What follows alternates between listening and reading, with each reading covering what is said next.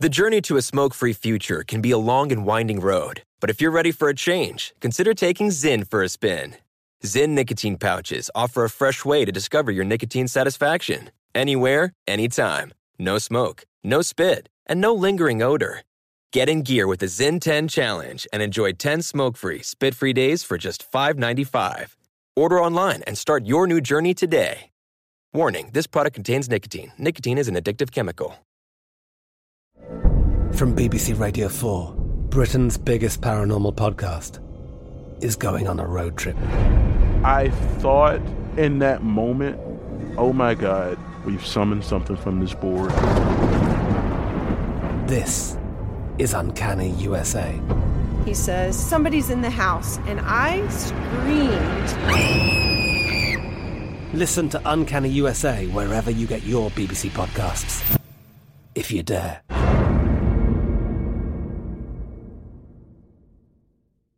Pause for a big thank you to our partner making today's program possible. It's Dexcom.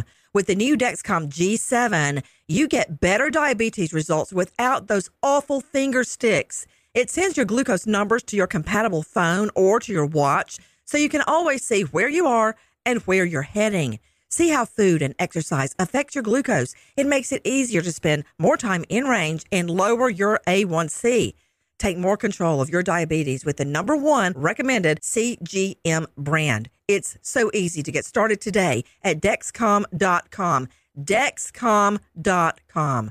Dexcom data on file 2023. If your glucose alerts and readings from the G7 do not match symptoms or expectations, use a blood glucose meter to make diabetes treatment decisions. For a list of compatible devices, visit Dexcom.com/compatibility. Thanks, Dexcom, for being our partner. Pause for a big thank you to our partner making today's crime stories possible. It's Leesa Mattress, a collaboration between Leesa and West Elm. The Natural Hybrid is made from natural latex, natural wool, and environmentally safe foams. The Natural Hybrid elevates your sleep and supports. Go to Leesa.com/Nancy to learn more. That's LEESA.com/Nancy.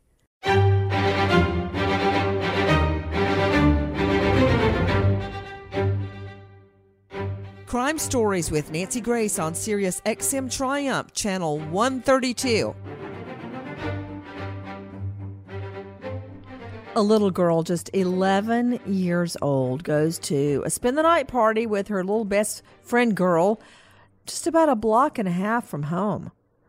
She's walking home the next morning to her family home, to her mom and dad, and goes catty corner. She instead of going all the way to the corner and turning right, she cuts across the lot of a local car wash, and she is never seen alive again.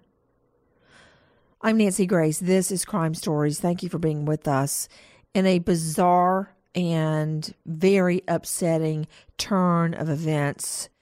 The murderer, the man that approached 11-year-old Carlie in that car wash parking lot and takes her away, brutally rapes, beats, and kills her. Her body is found half naked, naked from the waist down. She's wearing one sock, and her body has been thrown into a wooded area behind a local church. He may very well walk free. Why? Because appellate courts have ruled that when a jury in Florida sentenced him to the death penalty in a 10-2 vote, that wasn't good enough. They had found unanimously that he was guilty in Carlie's murder. But two people held out on the death penalty, 10 voted for it, and he was sentenced to death. He's been languishing on death row all this time, writing dozens of appeals that have all been turned down until finally he strikes pay dirt. With me, an all-star panel. First and foremost, founder of Klaas Kids Foundation, Mark Klaas, tireless advocate for crime victims after his daughter Polly was kidnapped and murdered many years ago. Meredith Censullo joining us on the scene. WFLA, Brian Russell, host of Investigation Discovery's hit show Fatal Vows, and high-profile defense attorney out of California, Brian Claypool, who has practiced often in the Florida justice system. Out to Meredith Censullo, WFLA. The day that Carlie goes missing, the day that she is assaulted, beaten, and murdered, I don't have to do a lot of digging because it's caught on camera. It is caught on video as we see her killer. A guy with a long criminal history, Joseph Smith, then 37 years old. He had been arrested many times, convicted many times, an unemployed car mechanic, drug user. Currently, had just had a violation of his probation and was released just in time to abduct Carlie. He's seen on camera taking her by the arm and taking her out of the parking lot. So what happened? How was her body found? Well, her body was found behind a church area. As you've mentioned, she was mostly nude. She had been strangled with some type of cord. There was obvious signs that she had tried to defend herself, but was not able to. There was signs of a sexual assault. At first, Joseph Smith just didn't want to confess to this, but they were able to find her little body about 5 days after she went missing. And as you'd mentioned, that now famous surveillance tape, really, it's just so sad to look back at it. I, in fact, revisited it today just to take another look. And you see those last moments where that man, Joseph Smith, approached Carlie and appeared to have a conversation with her and then grabbed her hand and led her away. And that's the last time that she was seen. Past a chain link fence in a wooded area behind a local church, investigators find 11-year-old Carlie. It was early on Friday, but hours later, cops charge Joe P. Smith, a 37-year-old auto mechanic with a long criminal record, with first-degree murder and kidnapping, and vowed that day that they will seek the death penalty. Tips were phoned in to investigators by people who recognized him from the surveillance video. That video had caught Carlie's actual abduction behind a car wash on Sunday. As Meredith Censullo just told you, at first he refuses to talk, but he confided in somebody, and that somebody led police to the body just 3 miles from the car wash. How she was tortured, how she was actually killed, remained a mystery for quite some time. She lived a short distance away from the sleepover. With me, Mark Klaas of Klaas Kids Foundation. Mark, Polly, your daughter, was having a sleepover the night that she went missing, but in her mom's home, right? Yes, Nancy. This whole conversation is making me numb. If anybody on the face of the earth deserves the death penalty, it would be a recidivist, violent offender that abducts and tortures and murders a tiny little girl. And I think the lesson here that we all have to understand is that it doesn't matter how well prepared children are. They've got no chance against a determined predator. And that's exactly what we see in this situation. She didn't want to go with him. There's no question about that. But he had his way. He was determined. And the idea that he may be getting off of death row, or that he has gotten off of death row and needs to have another hearing, is a travesty of justice. It was about 6:15 p.m. that Sunday evening, still daylight hours. If you see the video, it looks like it's high noon. It was that Sunday afternoon. She's leaving her little friend's house after a sleepover, headed for home, less than a mile away. Officials, police, say a security camera behind the car wash spots a yellow Buick station wagon driven into the parking lot just 3 minutes before Carlie is kidnapped. Obviously, Smith saw Carlie walking home, through the parking lot and pulled his vehicle to the back to conceal what he was doing to approach Carlie. But then at 6:21, that camera catches him approaching Carlie, grabbing her by the wrist and leading her away. That video was played over and over and over, and the nation's eyes turned toward the search for Carlie Brucia. I remember so well her dad, Joe, thanking investigators and calling on the governor to investigate whether judges went too easy on dealing with Smith in all of his previous arrests. I agree with her father. To Brian Claypool, you're the expert defense attorney. Why was this guy let out over and over and over again only to murder Carlie, and now he's got a new hearing? Well, Nancy, to me, I think the bigger question is how is it that he gets sentenced to death and then the court reverses that and now gives him a resentencing hearing? Why is that a bigger question to you? Why is it a bigger question to you than a repeat offender killing a little girl? Well, let's talk about that. Florida prison systems are saturated, much like California prison systems. So you get these prisoners in there and they let them out early. We've heard this and seen this time after time. So you're right. This case, this tragic case, and by the way, I have an 11-year-old daughter as well, so this hits home to me. But again, this is also about a systemic failure within our prison systems, and that's all I can tell you about that. I mean, I don't know what more we can do about it. A jury finds him guilty. There are no trial errors. He's had dozens of appeals. And finally, he hits pay dirt when an appellate court sitting in their ivory tower says, oh, you know the law that after you've been found guilty of murder with aggravating circumstances, which are you kill more than one person, you kill a child, it's a murder for hire, it's torture, it's in the commission of another felony such as rape. I know he's found guilty of that, but you know what? That was unanimous, but when they voted 10-2 for the death penalty, I don't like that. So I'm going to order a whole new hearing on the death penalty. This guy is loving it. Isn't it true, Meredith Censullo? He's filed dozens of appeals on all kind of wacky grounds.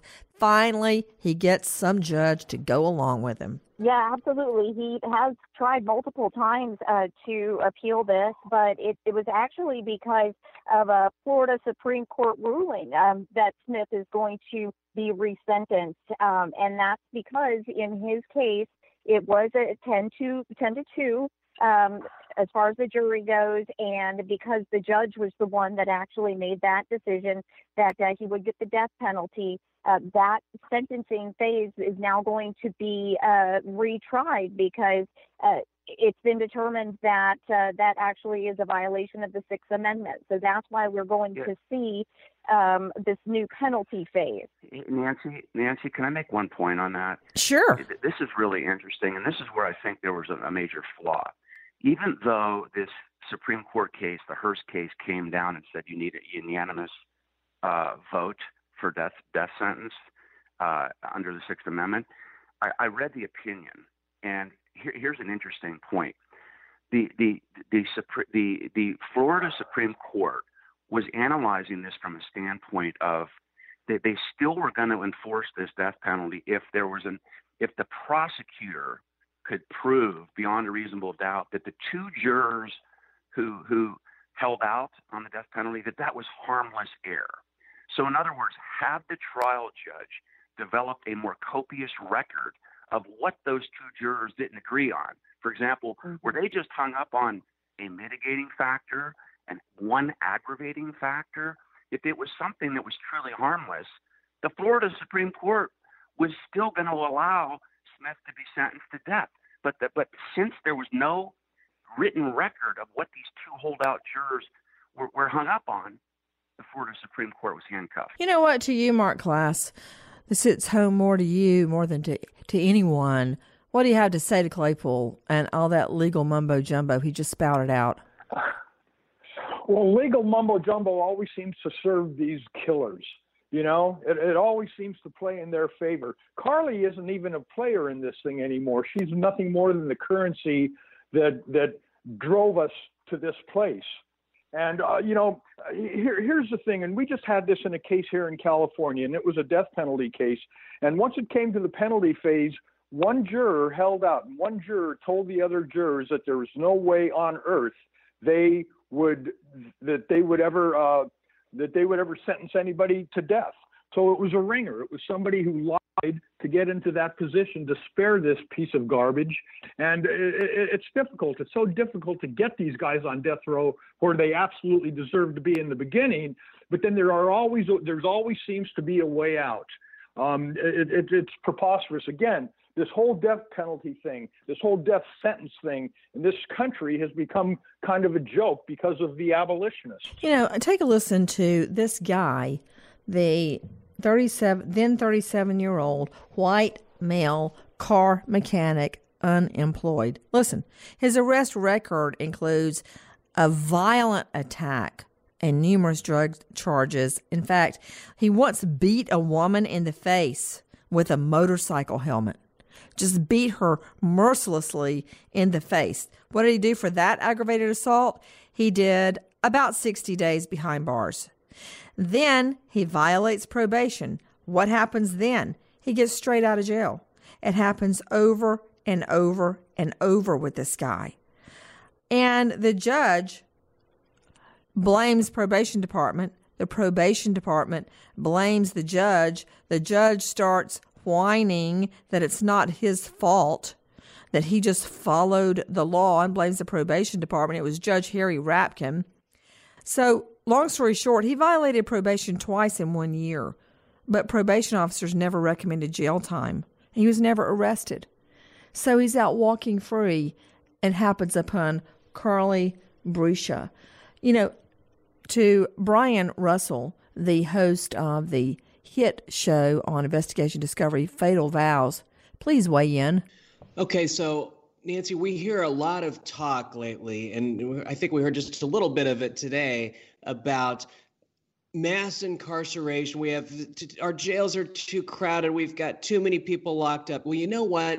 When we have a lot of people doing a lot of destructive stuff, then I actually like a lot of jails with a lot of people in them for a lot of years. We have to understand that the number one duty of government is to protect the citizens from physical attack, from enemies, other places in the world, and from people right here at home. The justice system and the correction system, although I don't think we correct anybody very often, it's more the public safety system, the segregation system for dangerous people from the rest of us. That is really just national defense at the domestic level. And there's nothing more important for the government to do. So, you know, whatever it costs, what is the cost of not doing it? It's stuff like this happening to innocent Americans. And so the cuts have to come elsewhere.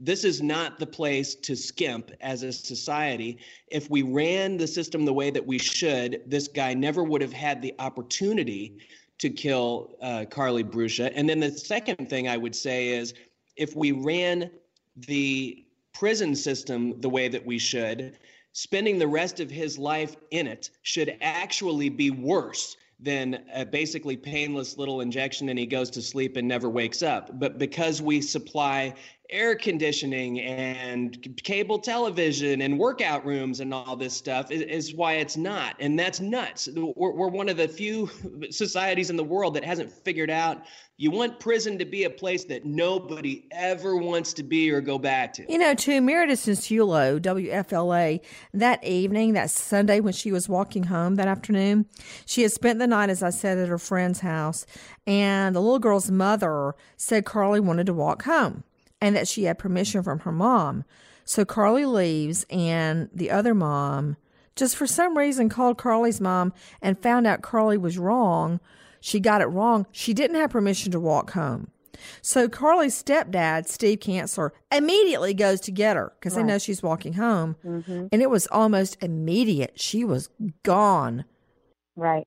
Yeah, I believe it was within 30 minutes. I mean, it was just a matter of moments. But as Mr. Klaas just said, it only takes that short period of time, just walking a couple of blocks. But, that the mother of the little girl that Carlie was staying with, to her, something wasn't right. She made that decision to call Carlie's parents just to make sure it was okay for Carlie to make that walk. And as soon as they realized, no, she shouldn't be doing this, they were out there. They were looking, but, she was already gone.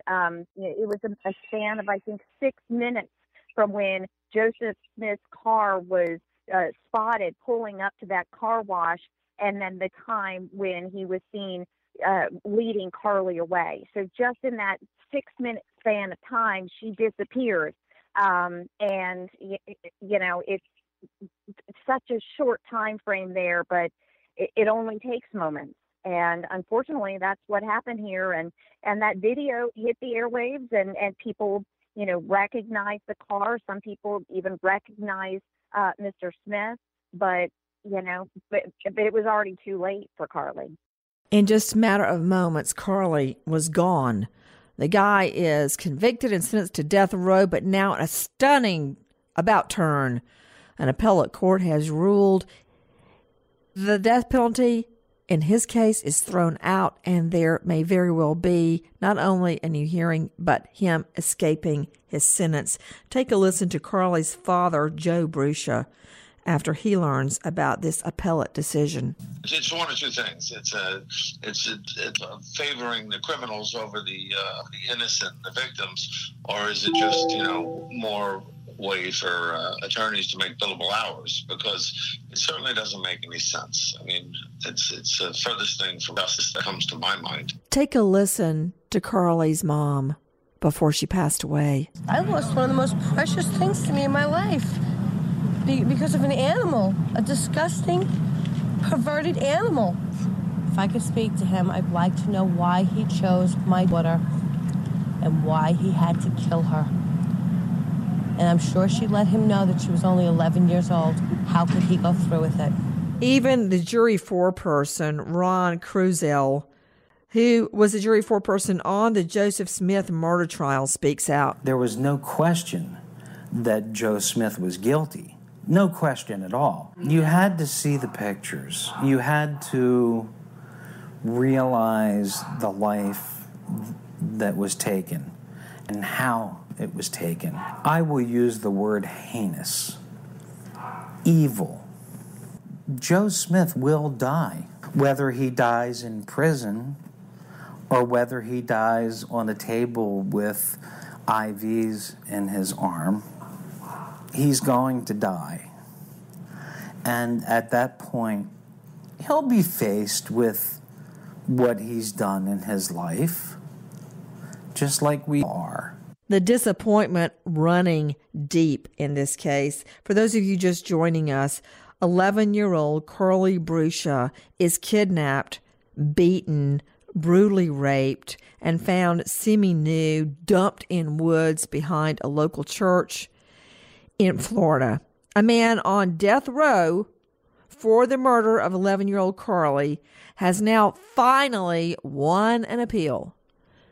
Now, let me understand something to Brian Claypool, lawyer joining us, high-profile lawyer out of California. Brian, when we say a remand on the sentencing, they're only going to retry the penalty phase. The guilt-innocence phase remains intact. They're going to retry the sentencing phase, correct? Yeah, Nancy, great question, but here's the problem with that. How in the world are you going to convince 12 jurors to give this thug a death sentence unless you have to put on all the evidence of how horrible the crime was?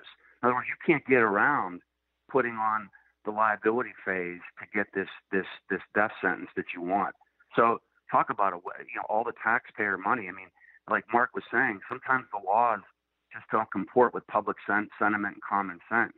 I mean, they're going to have to spend a lot of money and a lot of time. They're going to have to go into the details of the crime to get the jury aroused enough to give this guy a death sentence, don't you think? Well, you know what? Mark Klaas, bring it on.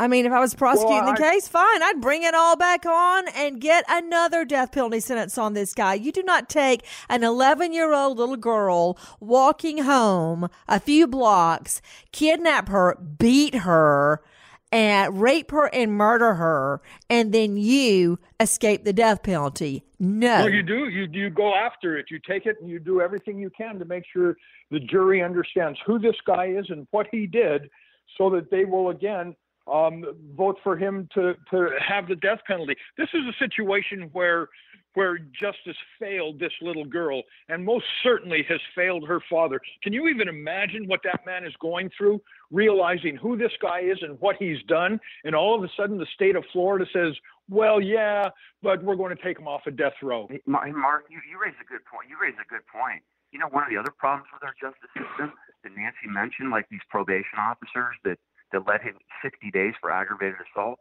The problem we have is immunity. There's civil immunity to all these probation officers, all the law enforcement investigating, all the judges who make these horrible decisions that lead to the death of children. They all have immunity in the civil system. So maybe it's time to revoke that. Oh, that drives me crazy, Brian Claypool. And, you know, Brian Russell joining me, host of the hit Investigation Discovery show, Fatal Vows. We've talked about this so many times when DFACS, Department of Family and Children's Services, CPS, fails to follow up on cases and children end up dead. Same thing here. I think they should all be prosecuted like these probation officers that let killers slip through the cracks. Brian? Well, I agree with that, but I think that before it gets to that point, we as a society have got to take away the discretion that not only these people have, but also our judges to give. So I don't understand. I'm a psychologist, and I still don't understand the sympathy that people have in this society for people who do wantonly, consciously destructive stuff to other people. But for whatever reason, they do, and they're making it into positions like judgeships and these probation officer roles where they have the ability to act out their sympathy by letting these people back loose on the rest of us. We have got to take that discretion away with stiffer mandatory minimums for more stuff. And also another thing we need to do is get rid of concurrent sentencing.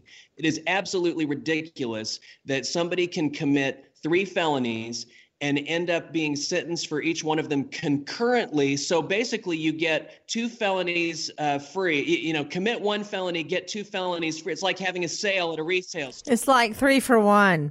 It's like 3 for 1 at a store. Guys, what makes it even worse is it all plays out on camera when this monster killer caught on camera snatching a little girl before raping and murdering her, and now he may dodge the death penalty. Long story short, he's caught on closed-circuit TV. It captures the moment that a 37-year-old mechanic steals Carlie Brucia.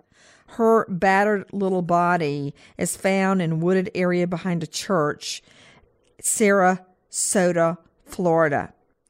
This guy has filed so many appeals, they've all fallen on deaf ears until now, and he has been handed a lifeline thanks to an appellate court. Meredith Censullo, WFLA. Another issue is this. This decision by this appellate court is years after Carlie's killer was sentenced.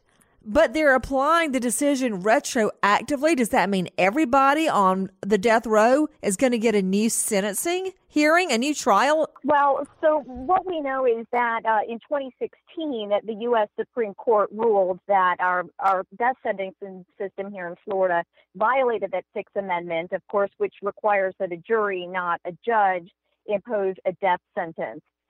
So in looking at this case, it did determine that that this particular case didn't hold up, and so that's why his sentence of death was remanded for a new penalty phase. Now, I don't know how many cases at this point have been put under the same microscope, but it is very possible that we are going to see some of these other high-profile cases have to go through this all over again, because, you know, we're looking at what I think 12 years now. He was sentenced in 2006, so, you know, 2018, 12 years he's been sitting on death row, and now we're going to be going through this again. So I definitely think that this is something that we will see more cases coming to this, unfortunately. Well, the mother, Carlie's mother, passed away just a month after hearing about the possibility of the killer's release, her daughter's killer's release. Carlie's mother has passed away, leaving behind just her father to continue the fight for justice on behalf of his daughter, his 11-year-old girl that was murdered. I can still remember when Carlie was just missing before we had the awful news. Listen. We have found Carlie and the person responsible for her murder. As follows as to count one of the charges. The defendant is guilty of murder in the first degree as charged. Nancy, the jury that convicted Joseph Smith heard recordings of phone calls the killer made from jail to his family, including this one with his mother. I know the best thing that you could do is just try and explain it was an accident. Mom, it was an accident, Mom. I know that, Joe. You don't think that I would do that on purpose, Mom? No. The case of Carlie's killer is heading back to court in a matter of weeks. We are on it. Attention type 2 diabetics. If you or a loved one has taken Invokana, Invocomet, or Invocomet XR or other inhibitors for type 2 diabetes and suffered amputation of the toes, feet, or legs, you may be entitled to substantial financial compensation. Act now. For a free consultation and free information, call Injury Help Desk at 800-245-4904. 800-245-4904. Call now. This is an advertisement paid non-attorney spokesperson. www.injuryhelpdesk.com is responsible for this advertisement. Principal office, Las Vegas, Nevada. Now we head to Texas in the case of a beautiful young mom of two little girls who lives with the girls and her husband. She's a super mom. She gets up at like 3 o'clock every morning and goes to teach a gladiator aerobics class in the local church before she gets back home and makes the breakfast and the lunches and gets everybody to school and does all of that. She gets to church and somehow ends up bludgeoned and stabbed dead. And in the wake of her murder, surveillance footage emerges. Surveillance footage catching an unknown person breaking into that Creekside Church of Christ and creeping around decked out in full police SWAT gear. Now, I believe the SWAT gear is cobbled together because it looks like a motorcycle helmet, and motorcycle boots, and other items bought here and there to resemble a SWAT outfit.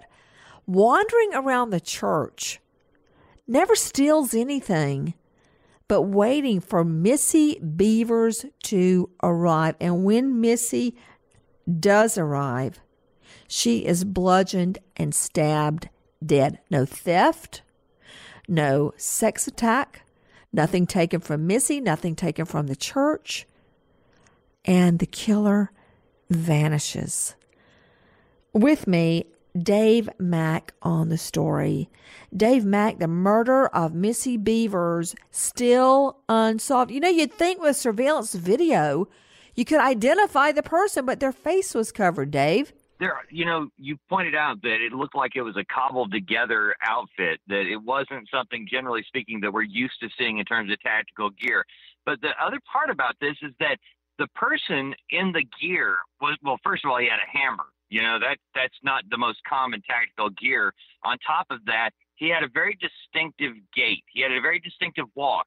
And I'm wondering, as they went live with that video almost immediately after this happened, and nobody's identifying who the person is that walks like that. It's a distinctive strut. You know, of course, since she's married with children, you've got this killer unidentified in the video, clearly that's who murdered Missy, all eyes turn on the husband, as they always do when a wife is killed. You always look at the husband first. Joining me, Brian Russell, the host of Investigation Discovery's hit show, Fatal Vows. Brian, when the search warrants were later revealed, they let the cat out of the bag that at least one of the married people involved, husband and wife, had been having an affair. Okay?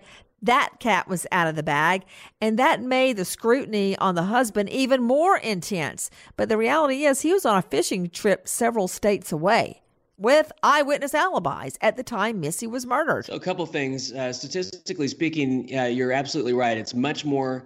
You're much more likely, if you're going to be murdered by somebody you know, someone close to you, than you are by a stranger. The second thing is, I can tell you from 6 years of Fatal Vows that the number one reason people end up on our show is because of infidelity in the marriage. Really? That over money? Yes. No, money being number two. And the third thing is probably, number three is probably strife around, trying to merge families and have step kids and all of that kind of stuff. Joining me right now, high-profile lawyer out of the California jurisdiction, Brian Claypool. Brian, the reality is, one of my best friends is a female defense lawyer, criminal defense. She specializes in dope, okay?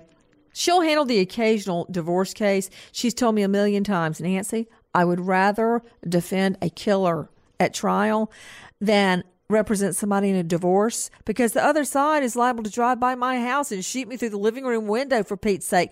Divorces, they're just so acrimonious and bitter that they're unfathomable, the anger that comes up during divorces or marital discord. So naturally you look at the husband. Well, I think that's a good point, Nancy. I mean, if you look at, there wasn't a murder in the Dalia Dippolito case, but, I conducted two trials for Dalia, and at the center of that case and the alleged murder for hire was what you're talking about, marital discord, the acrimony that existed in that marriage that led to desperation and helplessness, and I think that's what we're talking about here as well, and that probably is the angle that law enforcement has to really focus on in this investigation. We are talking about the brutal murder of a young, beautiful mom of two girls, Missy Beavers. So, question to you, Dave Mack, syndicated talk show host, joining us and investigative reporter on this story. Dave, it's amazing to me that even now no one has been taken into custody for questioning. Nothing. Nancy, there's no statute of limitations when it comes to murder, so they've got to cross their T's and dot their I's. But one of the things that I was looking at in all of this, going back to the made up, the put together tactical gear, the hammer as a murder weapon. You've got online flirtation by Missy, by the way, and a husband who has some kind of ironclad alibi. Well, what was the bloody shirt that his father had 2 days later trying to get clean that he claims was from breaking up a dog fight?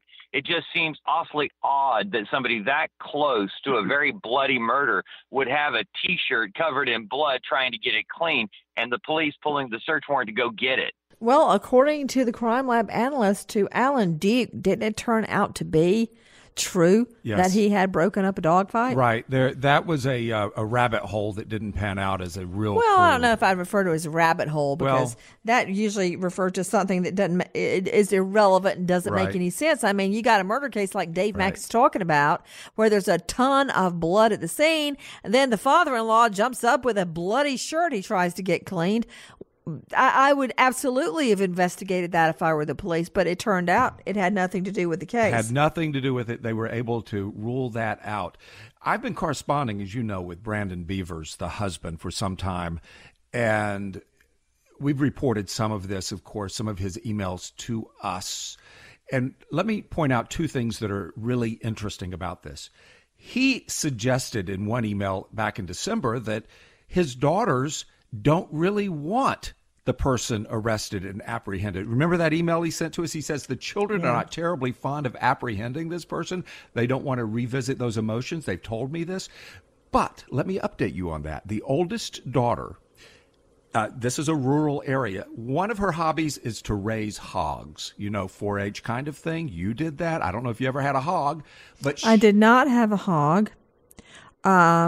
I focused on learning to can vegetables and fruits, make jams and jellies, and interior design, as well as forestry and landscaping and public speaking. Well, but thank you for suggesting that I raise pigs. Go ahead, please. I didn't. Well, maybe you should have, because it was pretty profitable for her. She sold her prize hog at auction just recently for $15,000. The reason that it went so high was the community came out and upped the bid because she wanted that money to go to the department, the police department, to help investigate.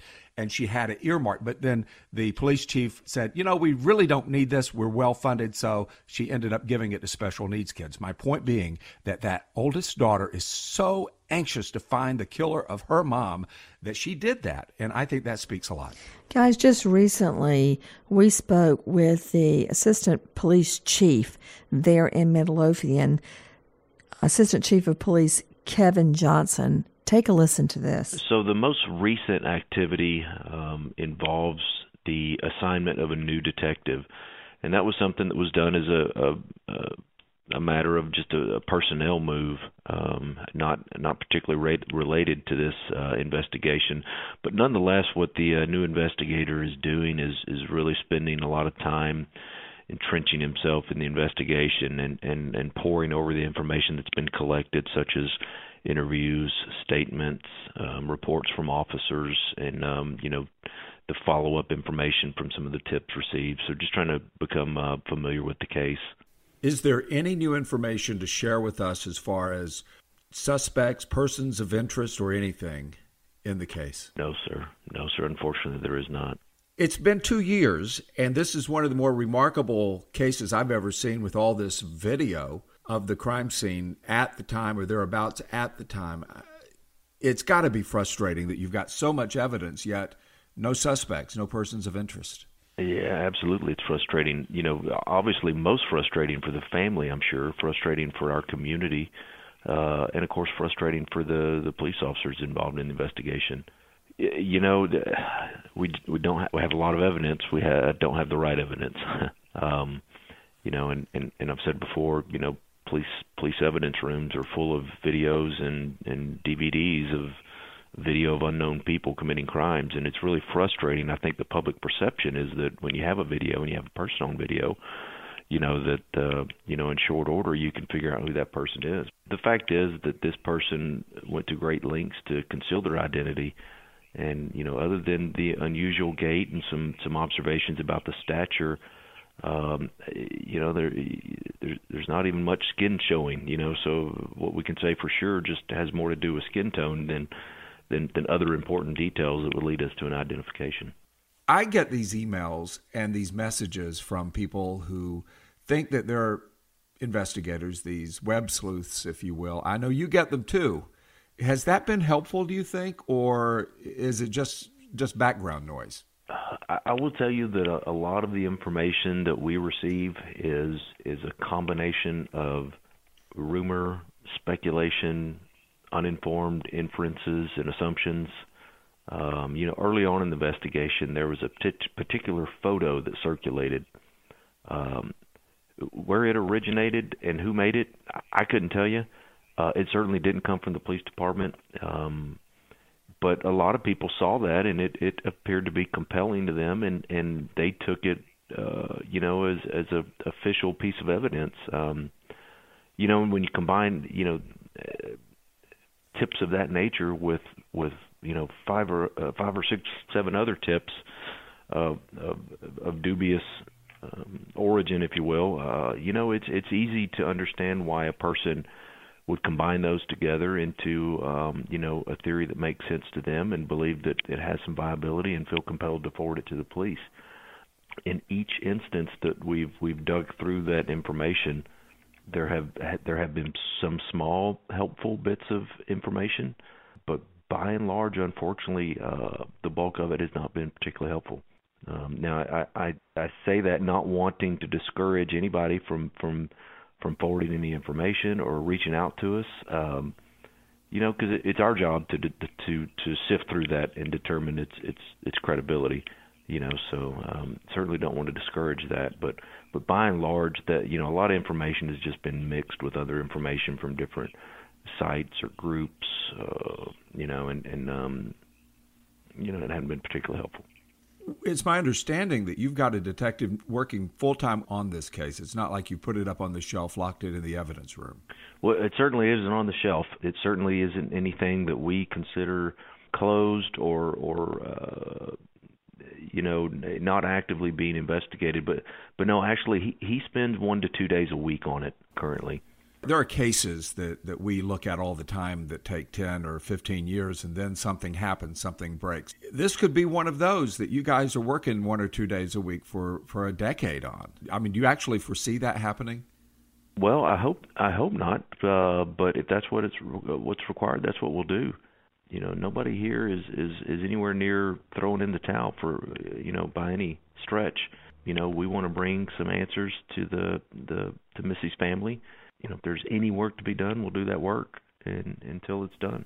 I was touched recently when I read in your local newspaper that Missy's daughter raised some money at an auction of a prized hog, mm-hmm. and wanted to donate the money to your department to pay for the investigation. That's how interested and concerned she was with it. But that's not necessary, is it? I mean, you guys have plenty of resources.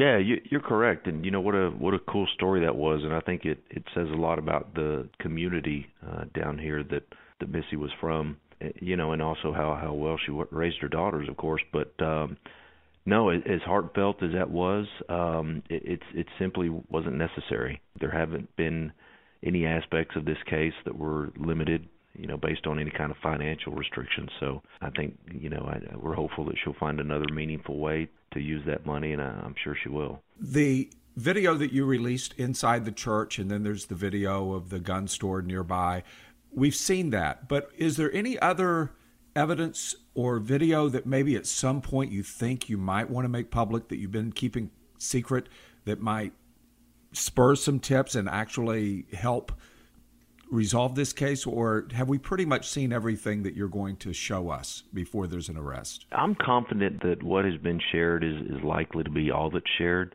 Obviously, just like you indicated, we don't show our full hand. It'd be an irresponsible way to investigate any kind of crime if we did that. I can tell you this, that if there was any bit of information we thought would be helpful to release, we would have released it long ago. What has been withheld is either something that has been a strategic investigative type decision, or has just been done in good taste. There's a killer out there, possibly still living in your community or passing through your community. That's got to be a major concern for your department. Yeah, absolutely. And I'm sure it's a major concern for people in our community. I'm to this day, when folks from this area or from our town of Midlothian, see somebody with a particular gait, I have no doubt that they immediately see the image of that person on video. We continue to this day to receive those types of tips. I know that there will be some amount of unrest until this case is solved. So we'll keep doing the work that it requires to do that. It has been 2 years since the murder of Missy Beavers, and still no justice. Nancy Grace, Crime Stories, signing off. Goodbye, friend.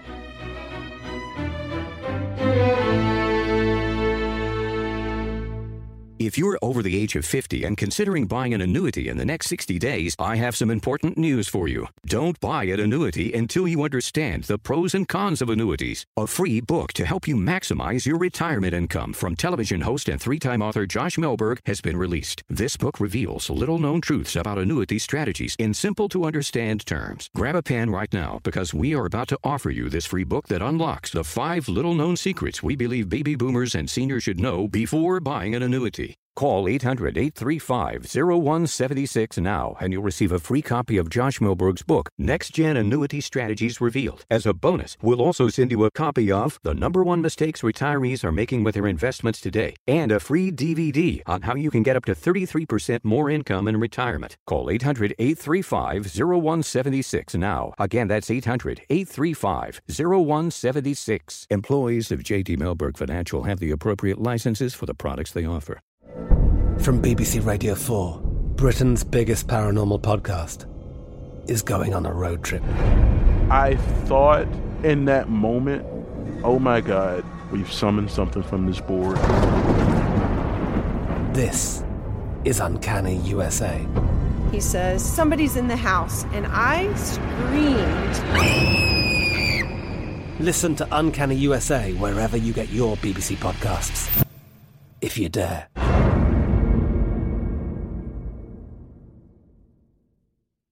Zyn nicotine pouches deliver nicotine satisfaction anywhere, anytime, which means Zyn pairs well with you, your personality, your schedule, and your spontaneity. Zyn fits easily into your bag, pocket, and into your life because it's smoke-free, hands-free, and hassle-free. So the only person who will know you have a Zyn pouch in is you. Visit Zyn.com or head to your local convenience store today to find your Zyn. Warning, this product contains nicotine. Nicotine is an addictive chemical. Big thank you to our partner making today's crime stories possible. It's Leesa Mattress. Leesa's Sapira Hybrid has been named Wirecutter's best hybrid mattress 5 years running. For a limited time, save up to $700 off select mattresses plus 2 free pillows. Go to Leesa.com/Nancy for an additional $50 off mattresses and select goods. That's LEESA.com/Nancy. Thanks, Leesa Mattress, for being our partner. Pause for a big thank you to our partner making today's program possible. Managing your diabetes just got easier. The powerful new Dexcom G7 lets you see your glucose numbers on your compatible watch and phone without finger sticks. Amazing. And because Dexcom G7 is the most accurate CGM system, you can be confident in your food, your exercise, and medication decisions. All those decisions can lead to big results, like more time in range and a lower A1C. Get started at Dexcom.com. Dexcom data on file 2023. If your glucose alerts and readings from the G7 do not match symptoms or expectations, use a blood glucose meter to make diabetes treatment decisions. For a list of compatible devices, visit Dexcom.com/compatibility. Thanks, Dexcom, for being our partner.